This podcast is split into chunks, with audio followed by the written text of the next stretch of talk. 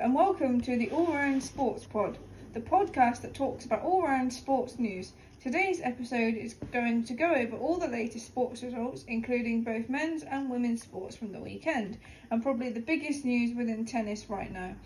I am your host, Gemma, and I'm joined by my co host and sports personnel himself, Tom. So, Tom, welcome to the podcast. Thank you for having me on. Looking forward to doing a lot more episodes of you, and we have some very interesting things coming up over the next few weeks, including your special later on in the series where we discuss we discuss your successes you're having within your judo career.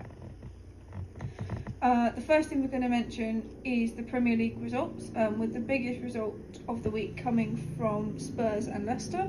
Um, Spurs beat Leicester 6 2. The Kane goal um, makes him 20 goals away from Wayne Rooney, who's currently sitting um, second within the Premier League. What do you think about that? Well, I think uh, as far as Kane's concerned, he'll be pleased. There's another goal which gets him ever closer to that uh, all-time goal scorer of um, Alan Shearer. But of course, now just 20 away from Wayne Rooney in second. So I think he'll be he'll be very pleased and having a good start to the season as well. I was also surprised with um, Son being dropped from the team actually. No, I disagree. He's had a very poor start to the season. You know, he hasn't scored before yesterday. He hasn't scored a goal in the Premier League. So I think Conte made the right decision. Although Son has definitely now well established himself back into the side. I think he's uh, definitely going to be starting next week. He must start. I mean, a hat trick after 16 minutes. I mean, surely he'll find room. You'd think it'd be Richarlison who probably makes way for him next week. But uh, yeah, I'm feeling very confident that Son will be in there. And he's um, what is it? The first first, sub to score a hat trick since the 2015-16 season. Um, Leicester have also had their worst start to the Premier League in eight years. It's not looking very good for them right now. No, it's really not looking good for Leicester. I suppose it was no no surprise the result really yesterday of Spurs coming in such good form and uh, obviously Leicester coming in with some terrible form, just one point so far. So I know it's early days, and I think Brendan Rodgers has every chance of uh, turning it around for them. But he really needs to find some results fast. His job really is starting to become severely under pressure. Um, just take note of all these uh, goal scorers before we before we get going a bit more. Um, as these people you definitely want in your fantasy team if you're into playing fantasy football, uh, or maybe some people already have them. I uh, did play a free hit yesterday and uh, got some good points for it. Kane and Son both featured. Well, I better get my team up to scratch then. But um, I mean, you did use your free hit, so maybe I don't know what your uh, results would have been if you didn't use that free hit. So who knows? Maybe class is cheating, eh? I think I'd have uh, barely any players playing with all the postponements. so anyway, other results from the uh, weekend saw Villa win one 0 against Southampton. Um, Forest lost uh, three two to Fulham. I mean that was a that was a big game for Fulham. Yeah, it was a massive game for Fulham coming from a goal behind to score three goals in just six minutes before a further consolation goal for Forest. You know, it's a potentially relegation six pointer early on in the season now. Totally. Uh, Newcastle drew 1 all with Bournemouth, and Wolves lost uh, 3 0 to Man City with a very contra- controversial red card. Um, you know, people will have different opinions on that. Um, Everton won 1 0 against West Ham. Um, they got their first win of the season, which puts them in, in good stead and well above the relegation zone right now. Yeah, it was a big big win for Everton. Obviously, both teams sitting on four points before the game started. Um, Everton it's quite a scrappy game, but did sort of just about you know hold on to the all three points there and uh, and give themselves a real chance to sort of now use that to uh, to move up the table. West Ham on the other side, David Moyes starting to look under a bit of pressure, as was Frank Lampard before the game as well. So West Ham really need to find some uh, find some points from somewhere as well. Also, um, some other big results as well, not uh, not within the Premier League, but just other big results within football. Um, Bayern Munich actually lost their game. They uh, drop off the top spot now. Yeah, so lost 1 0 to Augsburg. Um, it's, we're so used to seeing Bayern Munich at the top of uh, the Bundesliga. I know uh, I know it's very early days. I mean, they've only played seven games so far as well, but uh, you, have got uh, you've got um, Union Berlin sitting at the top of the table now, so that was a bit of a surprise. So hopefully it can remain competitive in the Bundesliga and uh, won't see Bayern Munich just run away with it like we have over the past decade or so. But they, you know, they, they did beat Barcelona 2 0 last week, so. Yeah, they did. I mean, we watched that game and they, they played very well. Obviously, Lewandowski visiting his, his former club had a had a bit of a poor game really, but Bayern Munich look like a real complete team, and I think they're going to be up there as one of the favourites for the Champions League this season.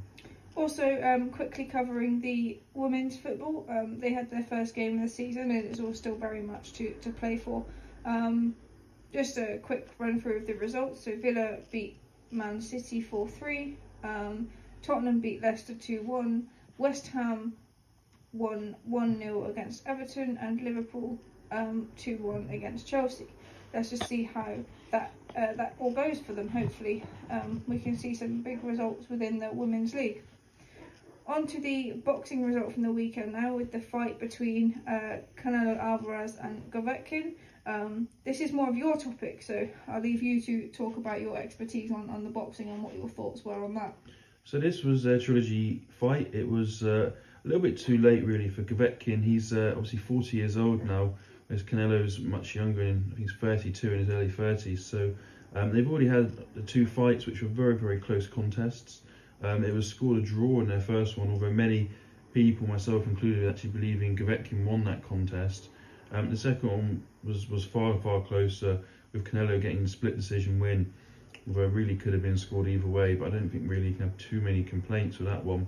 But this one really um, waited far, far too long. I know Golovkin's been very keen to get back in the ring um, with Canelo, but uh, he's sort of at the point now where I think at 40 he's not going to be challenging, you know, Canelo, who is who is one of the best boxers of our generation, if not the best. I mean, he's he's right up there and one of the pound for pound kings, really. So yeah, it was a bit of a shame this contest came so you know so late on, but it's uh, it's definitely been put to bed with a very convincing victory um, for Canelo. Thanks for the insight into the boxing there. It's definitely more of a sport uh, you follow than me, but obviously glad you're here to um, utilise your knowledge and to give all of your thoughts and perspectives on, on that fight. Um, one thing I definitely do know about the boxing though is it's looking very likely that the Fury um, AJ fight is going to go ahead in December. That's going to be a big one. Yeah, it's looking very likely to be December the third now. It's uh, all all sorted, but it's going to be in Cardiff, so massive fight there. The contract, I believe, has been sent out to AJ's team, who are being very vocal on the fact that they're they're happy with that 60-40 split in favour of the champion. So that's uh, that seems more than fair to me. I think Fury goes in as a strong favourite. Obviously, AJ coming from back-to-back defeats in his two fights with Alexander Usyk. Fury, of course, coming over from his last two fights with wins over Deontay Wilder, the hard-hitting American. So I think it's going to be a very interesting contest. I think Fury's got slightly better boxing IQ. He moves very, very well for a heavyweight, but uh, it, with heavyweight boxing, you can never know. And uh, one punch can change the complexion of the whole fight. Completely. I mean, it's definitely going to be a big one. It's going to be watched worldwide by, by a lot of people. Um, on to the results from the golf and the Italian Open. Um, Fitzpatrick is was at 10 under par and McIlroy are close behind him on 9 under par. I mean, what's your thoughts on that and your predictions for the winner? Well, I'll give you good odds on this. My prediction is Robert MacIntyre is going to come back to win this one. What makes you think that then? He's a bit of an underdog. Because it finished yesterday. and Robert MacIntyre went on to win 14 under par, beating Fitzpatrick in the, in the playoff in the I first need hole. to, need to scrape up on my golfing knowledge here then, don't I? need to uh, need to get ahead with that. Um, so obviously big results within the rugby. Um, we'll start with rugby union where South Africa beat Argentina 36-20. Uh, I mean it puts them in great stead to, to win now I, I would have thought. Yeah, I think South Africa are going to be the strong favourites going into the final game week. Um, I didn't actually watch the South Africa Argentina game. I watched the um, New Zealand Australia game, which I think was uh, really controversial towards the end. A fantastic contest. Um, Australia leading with 90 seconds left on the clock, but uh, failing to sort of close out the game with a controversial changed penalty to a New Zealand scrum. Um, the referee had uh, warned the Australian team about time wasting, but in, never seen before circumstances, he actually changed it from an Australian penalty about five metres up from the goal line to a New Zealand attacking scrum. JVM went on to score a try from and, and win the game. Really, that's, that's something that's probably not really been seen in, in rugby and I mean in, in my lifetime anyway. No, definitely not. It's not something I've seen the commentators and players from both sides were very surprised to see it. Obviously, New Zealand rather pleased about it, but um, it's still all to play for. Um, you know, New Zealand having lost to uh, to Argentina on home soil really kicked this uh, this tournament open, and I think it's still possible for any side to win going to the final game week. Although it's looking increasingly likely that it will be South African or New Zealand title this year. I mean, um, yeah, I mean, women's women's rugby is doing equally as well. Um, and it saw a massive results with the lead Rhino, Leeds Rhinos beating York City Knights. So yeah, moving on to the rugby league in the uh, the women's Super League grand final. This was a really close contest actually, and and uh, Leeds had a very good first half, scoring 12 points, 12 unanswered points, but then in the second half, York scored the only points of the contest, but uh, it wasn't enough. And they went down 12 points to four. So Leeds Rhinos they're winning their first title since 2019. It's good to always good to see women's sports doing well, and um, it's good to see the fact that women's sports are, are now growing and um, they seem to be a lot more um, well received than they, than they used to. Uh, onto the cricket. I mean, women. The England women played India women in their first game of the one-day international tour. I think it's gonna. I think it was a hard game for England though. It was so. Uh, India won the toss and, uh, and elected to bowl, and um, were very strong throughout. England were reduced to. Uh, England reduced to 227 for seven after 50 overs, so uh, not really the best total there. Whereas India, two, three, two for three, went on to win by seven wickets. So um, yeah, in India definitely starting the better of the two sides there and overturning their poor poor series in the T20 early on this month. They lost two one to England. So yeah, it's all to play for still in the series, but India go in with a with a, the early advantage. They obviously made a, a good call to bowl first. I mean, I, am not always sure about what advantage it, it, makes, but they, they made the right decision with that. Um, the domestic cricket also saw Kent come back from their eight consecutive defeat to win um, to win that game. I mean, did you manage to watch that game, and what were your thoughts on that? So yeah, in the Royal London Cup final, um, it was a very very interesting uh, contest. I think Kent, obviously, with their consecutive eight consecutive final defeats, would be extremely pleased to uh, to overturn that and uh, finally get their hands on the trophy against a very strong Lancashire side who are actually the favourites going into that one as well.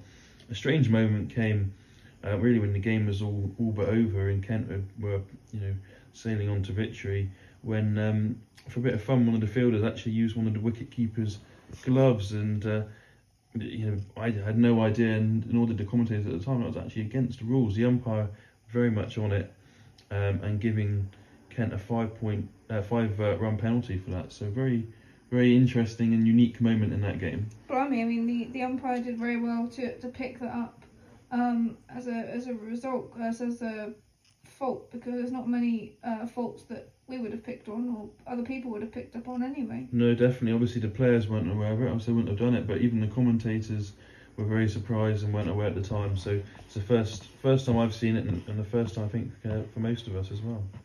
And obviously, the um, probably the biggest news and um, quite sad news within tennis at the moment with with Roger Federer retiring.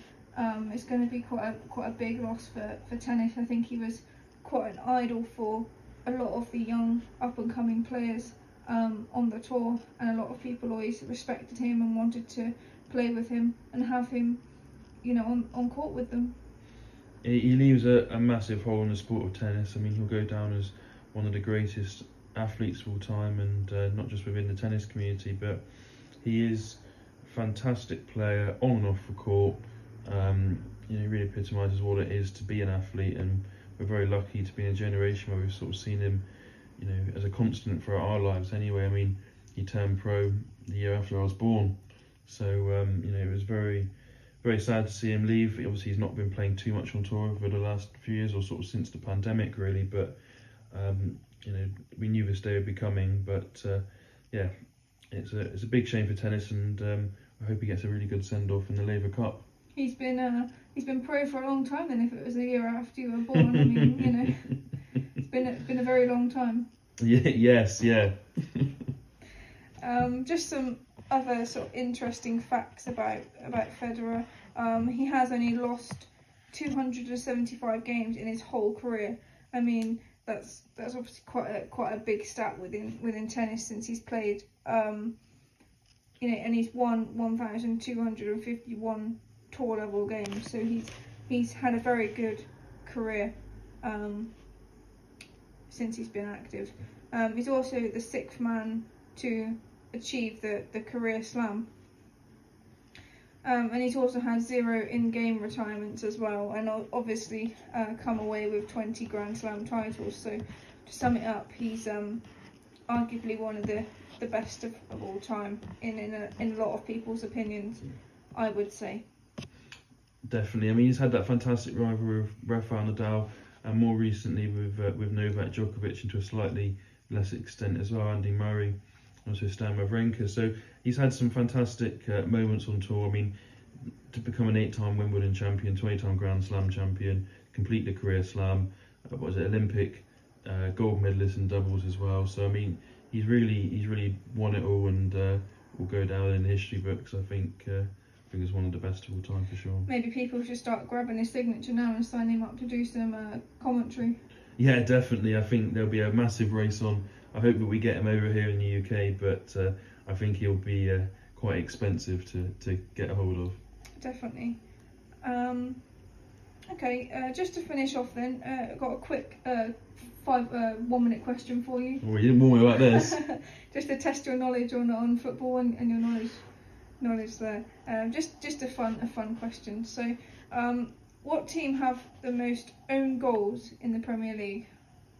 This is of all time. This is of all time, yeah. Okay, so I'm thinking about the teams that have been in in the Premier League for the most seasons. Obviously, you've got the uh, Manchester United, Chelsea, Arsenal, Tottenham, Everton, never relegated. Aston Villa only dropped out for the one season. I reckon it's going to be most likely either Everton or Aston Villa here. Gonna have to rush you for an answer. Oh, I'm going to go Everton because they haven't been relegated. And do you want to do you want to put a figure on it? Um, let's go for since 1990. Let's go 85 goals. You're right with Everton, um, but it's 59. Oh, 59 goals. sorry, Everton fans. you did. Uh, I was very surprised you get you got that answer.